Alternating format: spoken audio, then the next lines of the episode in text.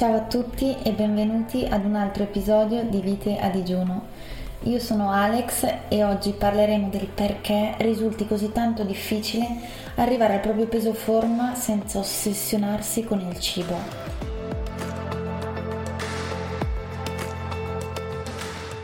Desidero veramente con tutta me stessa poter parlare a voi e rivolgermi a coloro che nella loro vita si sono ritrovati a voler dimagrire o a chi ossessivamente ogni anno si ripete che cercherà di dimagrire, magari mangiando meno, bevendo meno, seguendo la nuova dieta in voga. Ma se vi dicessi che esiste davvero la possibilità di smettere di pensare al cibo in questo modo e di iniziare a mangiare ciò che si vuole, chi è che non vorrebbe arrivare al proprio peso ideale senza più contare né calorie né chili sulla bilancia? Io sono una di voi, eh, sono una ragazza millennial che come tutti noi immersi nel ventunesimo secolo si scontra giorno dopo giorno con la pressione che il mondo esterno ci mette addosso circa il nostro aspetto estetico. E non sto parlando solamente di quelle persone che usano magari il proprio corpo, la propria immagine per il loro lavoro, ma, ma davvero per tutti noi e senza fare troppi giri di parole vorrei subito sfatare il mito che l'aspetto fisico non conta, perché a mio parere conta e come. E non voglio neanche criticare il mondo di oggi, dire se sia giusto sbagliato, dibattere nella superficialità.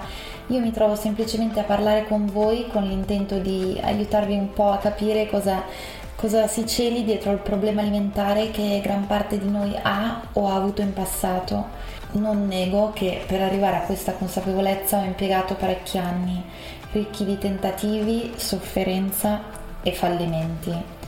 Il metodo che ho utilizzato per affrontare questa problematica si è poi consolidato nel tempo e mi ha permesso, come vi dicevo nell'introduzione, di trovare un approccio nuovo che fino ad oggi si è dimostrato vincente, non solo su di me, ma anche con le persone che mi hanno chiesto aiuto ripeto un'altra volta che il, quello che dico io non vuole essere una legge universale, anzi se c'è gente che davvero ha un equilibrio suo e riesce a stare bene e il cibo non rappresenta una problematica per la sua vita, allora ben venga e sono felice che sia così.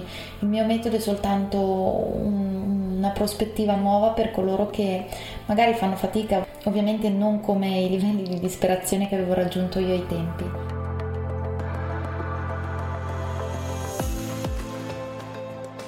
Allora, partiamo dalla mia storia. Nella mia mente ho impresso in questo momento l'immagine di me a 16 anni mentre salgo sulla bilancia che i miei genitori mi avevano regalato per il mio compleanno.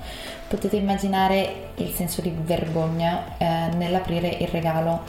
E, quindi corro in camera mia, salgo sulla bilancia, a momenti non vengo presa da un infarto, ma ehm, mi ricordo proprio questo numero 8 e questo numero 0, 80 kg e oltretutto io arrivavo da un periodo in cui ero riuscita a perdere tantissimi chili l'anno prima, quindi ero arrivata a 45 kg, ero magrissima, tutti che mi dicevano oddio ma mangi, non mangi, per poi ritrovarmi a 8, 0, 80 kg, cioè Vabbè, vorrei dirvi che poi quei miei 80 kg fossero giustificati da un metro e mezzo di gamba o che fossi alta 7 metri, ma purtroppo sono ferma ad 1,62 m di altezza ormai dal 2006.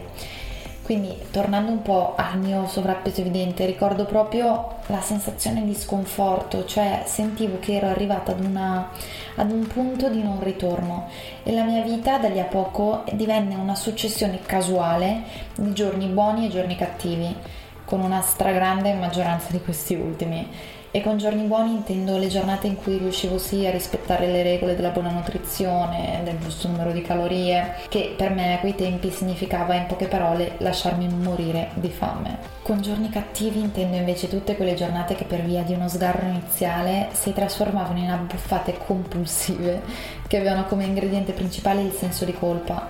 E quando parlo di memorabili abbuffate non è che mi riferisca a qualche confezione di biscotti o un bis di lasagna, no Sto parlando di veri e propri banchetti in cui il salato era re e il dolce non mancava.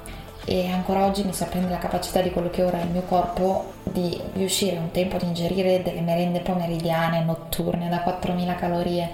E in tutto questo promettevo a me stessa di diventare più controllata, di riprendere in mano la mia vita, ma nel giro di pochi istanti ero già delusa e senza fiducia catapultata nel mio vittimismo e nella mia golosità senza fondo e a un certo punto la mia vita era veramente diventata ingestibile, il cibo era ossessione e consolazione. Io mi accorgevo di essere in un circolo vizioso infernale e allora iniziai a chiedere aiuto. A quei tempi studiavo in California e mi trasferivo a Parigi e allora ho iniziato a vedere dei medici, dei nutrizionisti che mi davano dei consigli, mi dicevano ma no Alessandra ma comunque cioè vedrai mangia questo, mangia quello, vedrai che arriverai a stare bene ma eh, io più andavo a visitare questi, questi dottori più ero in confusione, più facevo fatica perché nonostante avessi qualcuno che credeva in me, che mi dava dei buoni consigli giusti, io andavo avanti a sbagliare. E con questo non sto dicendo che i consigli dei medici, dei nutrizionisti siano tutte delle, delle cavolate, però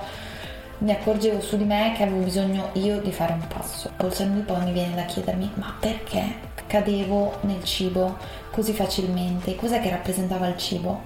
E ci ho pensato tantissimo, anche ora che ho iniziato a confrontarmi con amici, colleghi. Sul posto di lavoro è una tematica pazzesca perché al lavoro, nel senso io lavoro in un ambito totalmente diverso, in cui la tematica principale è la finanza, gli investimenti, non c'è nulla che abbia a che fare con l'immagine, il corpo. Soprattutto penso che il 90% dei miei colleghi siano uomini, quindi solitamente per questo genere di tematiche si pensa che siano le donne a essere più problematiche, eccetera. E invece no, è all'ordine del giorno sentire qualcuno parlare di diete, di calorie, di bevande senza grassi, è una roba veramente che domina le nostre giornate. E quindi cosa succede? Che io mi sono proprio chiesta ma perché? E ho iniziato a capire che forse il cibo si ripropone come un amico fedele che non delude e che non se ne va. Ed è per questo che noi ci rifugiamo presso di lui nei momenti tristi o nei momenti felici, quindi in poche parole, sempre.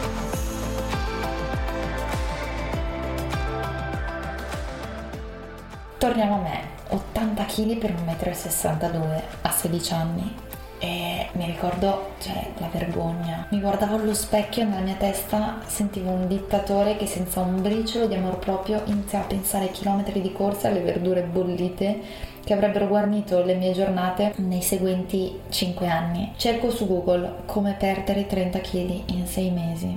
Di diete last minute, digiuni, allenamenti bruciagrassi è pieno il web e infatti dimagrire se sulla carta è così facile non dovrebbe essere poi una cosa così complicata, basta limitarsi a non mangiare.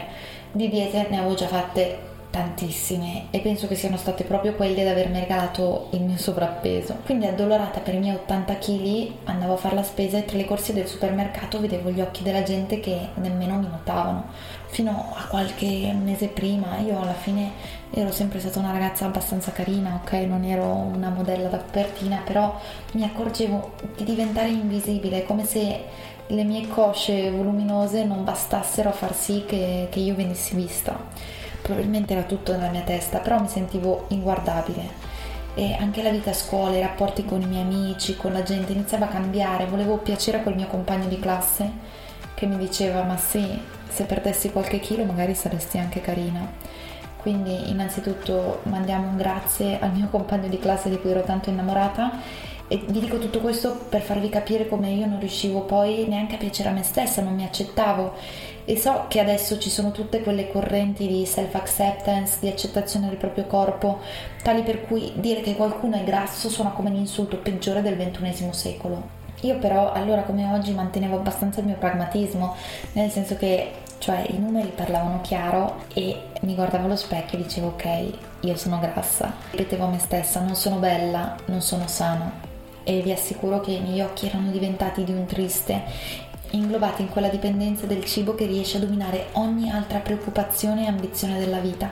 E questo mi ricordo che non è che mi succedesse soltanto quando ero sovrappeso, ma anche quando ero magra, che ero ossessionata con il cibo, perché quando subentra l'ossessione per il cibo è come se ogni altra sfera della nostra vita venisse prosciugata un giorno del mio sedicesimo anno di vita, mentre affondavo il cucchiaio in una vaschetta di gelato, oserei dire una delle tante, che mi mangiavo quotidianamente, mi fermai un attimo a pensare, ebbene sì, anche le persone sovrappeso pensano.